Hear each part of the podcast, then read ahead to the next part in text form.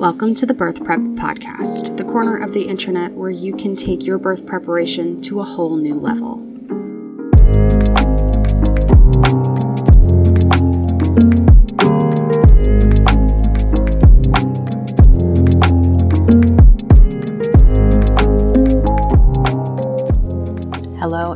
Back to the Birth Prep Podcast. I am excited for today's episode. Last week we chatted about preparing for a hospital birth, which I wanted to throw out there. If you're preparing for a birth center birth, I'm not doing an episode on that. It looks very similar to preparing for a hospital birth. So if that is the type of birth that you have chosen, go check out that episode. It was the last one that I did. So today we are chatting all about preparing for a home birth. I'm really excited for this episode because I am in the middle of preparing for a home birth. And this is all stuff that I am either doing right now or going to be doing in the following weeks. I have about 11 weeks left, so you better believe that preparation will be in full swing very soon. so let's dive into this, chat about what steps are needed to prepare properly for a home birth, in my opinion. This is my opinion. You can take it or leave it. You don't have to do all of these things to birth a baby. It's not required of you, um, but these are definitely things that I think help make the process go as smoothly and easy as possible. First, you should prepare a birth plan. I think this is incredibly important for any type of birth that you are preparing for. If you don't know how to get started on a birth plan or you need some help with it, I have a birth plan workshop. I will link that in the show notes for you if you're interested. Um, but essentially, you are going to want to sit down and decide all of the decisions that need to be made for that day. Before you create your birth plan, I strongly suggest informing yourself on all the decisions that need to be made, your provider standard of care, how your body works to birth babies, all of the things. As much information as you can get your hands on you want to get your hands on it. Once you have all the information that you need, then you can sit down and make the decisions. So you can look into each and every option for each and every decision and weigh the risks versus the benefits and make a decision that you feel really good about for yourself and for your baby. There are lots of benefits to having a birth plan, but I think the number one benefit in this scenario, as we're talking about preparing for a home birth, it tells you what type of birth you're preparing for, right? It kind of is like the guide to, okay, this is the experience that I'm trying to create here. Now, how am I going to make that happen? That's the next question, right? So I always talk about preparing your mind, your body, and your team to best support you that day and achieving the goals you've set for yourself and for your birth experience. And that is very important work, but that's not the work that we're going to be talking about today. We're going to be talking about the technical things like preparing your home and gathering supplies and the home visit and transfer plan, all that stuff. So let's dive into all of that. Now that you have the prerequisites down, if you need more information on preparing your mind, your body, and team, I did individual episodes on each of these, so I will link those in the show notes for you as well. Let's chat about having conversations with your provider. Hopefully, you're already having conversations with your provider every time you go and have a prenatal appointment. You guys are discussing different things for that point of pregnancy, what's coming up, tests, all of the things. But you want to start having conversations with your provider surrounding your birth experience. Chat with them about what their standard of care looks like. Chat with them about how they typically do things. Chat with them about what type of experience you're trying to create here. These are very important conversations to have and you should be having them in advance. You do not want to be having these conversations when your provider shows up at your house and you are in the throes of labor. Can you do that? Sure. Is it best practice? I don't think so. so, figure out what you want to discuss with your provider and start having intentional conversations with them so that you are setting expectations for the level of support that you are going to want in your birth space bring your birth plan, chat about all the decisions that you're making. If you aren't sure about a decision, make that with your provider. They are somebody that you're trusting to provide medical, you know, guidance for you, right? So if there's anything that you're unsure of, anything that you want more information on, anything that you'd like a second opinion on, make sure you're getting that in advance so that you feel really good about the decisions that you're making. A little confidence that day goes a long way. One of the important conversations that you'll have with your provider in the weeks leading up to your birth experience, maybe even months, is chatting about the supplies that you are required to gather for your birth experience. Now, this will totally depend on your provider's preferences, what they already provide for you, all of the things, but I will talk about my personal experience with my midwife and what she has me get supply wise for my birth experience. There is a list of medical supplies that she has me purchase for my birth experience. She has a list of things that she brings, that she brings to every birth that she attends, things that get reused, things like that. I have to get any disposable things, things for clamping and cutting the cord, um, any like IV bags, gloves, trash bags, the little, what are they called? Um, puppy pee pads. You know what I'm talking about. The Chucks pads. Anyways, my provider has it all set up through a company where I just have to order her specific box. So I go into their website, I enter her code, I order her box that she's compiled the list for. It's one flat price, I pay for it, and they send me all of the items on her list. This makes it extremely easy for me as a consumer, so I appreciate that. But that's not the standard for every provider out there, so I just wanted to throw that out. That's how mine personally does it. You could get a list of things that you need to gather. You could get a bill for the list of things used. There's a lot of different ways the providers do it. On top of those medical supplies that I order, I also have a list of things to gather for my home that day. There's a bunch of things on the list, but it, essentially it's food, snacks, things like that to have on hand um, bowls like for the placenta and all that fun stuff, uh, cookie sheets, shower curtains to line the bed so the bed's protected. It's a bunch of random, like a fishnet, like it's a, it's quote unquote random things, but they all serve a purpose, of course. If you want my full supply list that I get for my home births, um, you can check it out in the show notes. I'll put my home birth supply list in there for you. So, chat with your provider, talk about any medical supplies you'll need, talk about any additional supplies that you might need for your birth experience. That way, you can start preparing these things in advance so everything is ready for the big day. Another conversation worth having would be chatting about a transfer plan and any supplies that you might need for that. You might want to have a hospital bag ready to roll, your car seat, things like that, just in case. Just a reminder that if you do have to transfer, that does not mean you failed. That means you utilized the resources effectively. There is this ridiculous narrative that if you don't agree with the way OBGYNs do things or the way the hospital policy does things or blah, blah, blah, blah, blah, just stay home.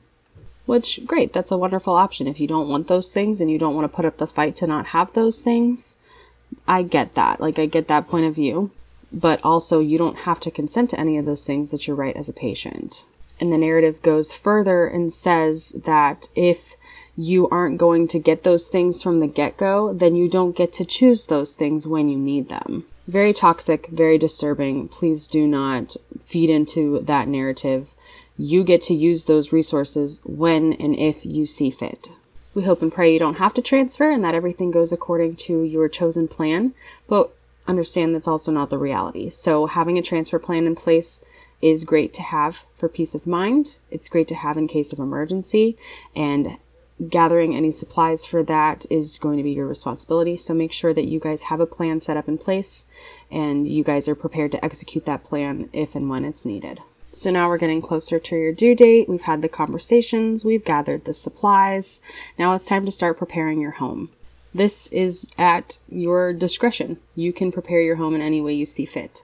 There are things like setting up your birth bed or preparing like your birth space and things like that that probably aren't going to happen until you are in those early stages of labor. But you want to make sure that you have everything prepared in order to do that when the time comes. I like to do a nice deep clean. I like to make sure the house is staying tidy around that time as best as possible with four children running around. We'll see how that goes. Last time I was in the early stages of labor and I had my parents come and get my kiddos. They watch the kids when I'm giving birth.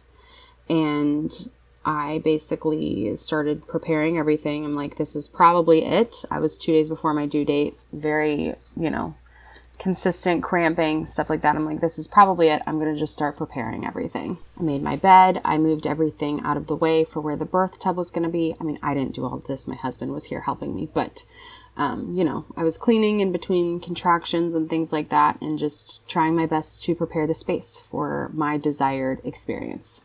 Usually around the 36, 37 week mark, uh, your provider may want to do a home visit for a couple reasons, right? First, they're going to want to know where you live. They're going to want to make sure they know how to get to your home. So that's a great practice run for that is the home visit. But also they're going to make sure that you have everything that you need in order to execute your chosen plan. So when my midwife came for my home visit, she made sure I had all the supplies and stuff, but then also like we had the special hose to fill the birth tub. So she made sure that we had a hookup for it and that it connected and that the water was fine and all that stuff. So things like that, like just making sure that you are set up to execute the birth experience that you want that day. This was done in place of one of my last appointments, so she came with all the supplies that she needed to conduct my prenatal appointment as well. So it was very nice. It was in the home. She met all the kiddos, um, saw the space that we would be putting the birth tub, all the things. If your provider has birth tubs available for usage, this might be the time where they drop those off. This totally depends on what they have available to them, how many patients they have due around the same time as you. Getting a birth tub might be solely your responsibility. I don't know what your experience is like. So once all of that is done, everything's pretty much ready to roll whenever baby decides that it's time. So this is the last thing that I'll tell you to do in order to prepare. Make sure that your partner or your birth team or yourself is ready to communicate with your provider during that early labor process just giving your provider the heads up say hey this is what i'm experiencing. I think it might lead towards labor here soon. I just wanted to give you the heads up so that you are on call ready to come whenever i give you the signal kind of vibe right? Now typically when you are in labor we follow the 511 rule um, which might not apply to you. It's a very general rule, and you can't really generalize birth. It's a very different experience for everybody, and even birth to birth can be very different for you. The 511 rule is where your contractions are five minutes apart, lasting one minute long for about an hour. This is typically a sign that you are heading towards the transitional phase of labor soon, and that is when you will want a provider there in most cases. I hit the 511 rule the night before I called my midwife. And I was communicating with her. I was telling her what I was experiencing, but I was like, I don't think this is labor yet. And of course, I was in labor, but I didn't think that it was anywhere close to being time yet. Having had multiple children, I trusted myself to just wait things out and let her know if things progressed at all. I texted her around 10 o'clock at night, maybe, told her that I was going to go to sleep and see how that went. So she went to bed that night, probably expecting to be woken up at some point or seeing me the next morning. I slept the whole night and woke up the next morning and still was having contractions throughout the night. I didn't sleep like a baby, but I definitely got the rest that my body needed. And I was right back into the swing of things right in the morning. And I started back up with those five minutes apart, one minute ish long contractions. And those lasted for a couple hours and they weren't too bad. So like, I knew that it wasn't like time yet because I know that things get very um, aggressive for me, very painful. And I knew that I wasn't at that point yet. So I labored at my home all morning, and I'd say she probably got there around like noon, and baby wasn't born until after four o'clock. So if I would have followed the 511 rule, I would have had her there the night before, and that would have been a lot of wasted time and a lot of disappointment and a lot of stress, probably for myself. Um, so I'm glad that I trusted my body and my instincts and my experience but you might not have that to go off of, and that's totally okay. The 511 rule does work in most scenarios. That would usually be around the time that you'd want to call your provider. If your water breaks is the first sign of labor, tell your provider, and then you guys can obviously go from there. If you guys want to wait, if you guys want to seek medical care, if you want antibiotics, blah, blah, blah. There's lots of different options at that point, depending on your experience and your pregnancy, all that fun stuff um, and of course your decisions that you made for yourself and your baby. So make sure that you are prepared to communicate with your provider that day or that you have delegated that task to your partner, someone else on your birth team, whoever. Let's do a quick recap before we sign off. First, you're going to create a really great, informed, educated birth plan that you feel really aligned with, decisions that you're making for yourself and for your baby, ones that you feel really, really good about. Then you're going to prepare your mind, your body, and your team to best support you for your birth experience that day, your chosen birth experience. You're preparing them for that specific experience that you're trying to create. Have all the conversations with your provider, talk about your birth plan, talk about a transfer plan, talk about any supplies that you need to purchase or gather. Then prepare to execute those plans that you've talked about. Get anything that you need for your birth Get anything that you need for your transfer plan. Make sure you have all of those supplies ready for action when the time comes. Schedule your home visit once you have everything prepared and ready to be assessed by your provider. Other than that, you're just going to make sure that everything is prepared in your home and everything is clean and washed and ready to rumble. Everything is, you know, in a space where you can get to it that day. Um, all of the things. Then all you have to do is wait for baby and communicate with your provider that day and with your birth team and rock out your plan, girl. You are absolutely capable of achieving your dream birth experience if what you are preparing for seems crazy and seems out of reach and all that stuff, you're not alone. It's very normal feeling, especially when you're creating an experience in your home. It's not the norm, quote unquote, and it can be scary and it can be intimidating and it can feel like everything's going to go wrong that day.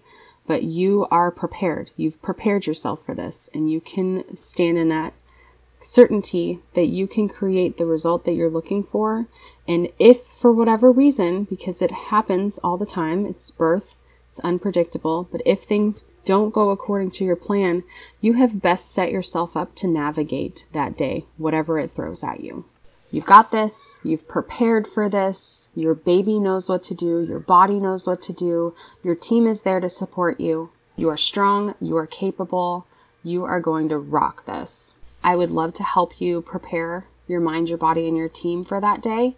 I'm hosting a free event next week called the Birth Prep Power Hour. And we're going to hop on Zoom all together. I'm have a little presentation prepared and then we're going to chat face to face, well, face to, you know, computer to computer.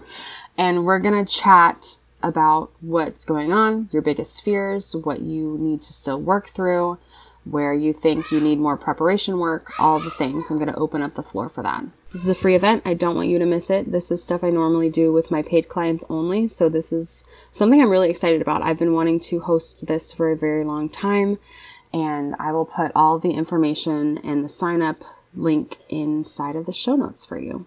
I wanted to create an event that was going to help you set yourself up for success that day, whatever success looks like for you. This stuff is not taught in the normal birth prep classes that you would take at the hospital or even online or the in the pregnancy apps. This stuff is not taught to you and it's so important. Now, I'm not the only one out here talking about this kind of stuff, but I am definitely one of the only few. And I wanted to create an event for you guys that you could come to and get the help that you need, the help that I think is the most impactful while you're preparing for your birth experience. So go sign up. If you're coming, let me know, like shoot me a DM on the Tickety Talk or Instagram or whatever, let me know that you're coming. I'm super excited to hang out with you guys. Thank you so much for hanging out with me. This was a lot of fun. I'm looking forward to the next episode. Until then, enjoy, get excited, prepare your butt off, and I'll chat with you soon.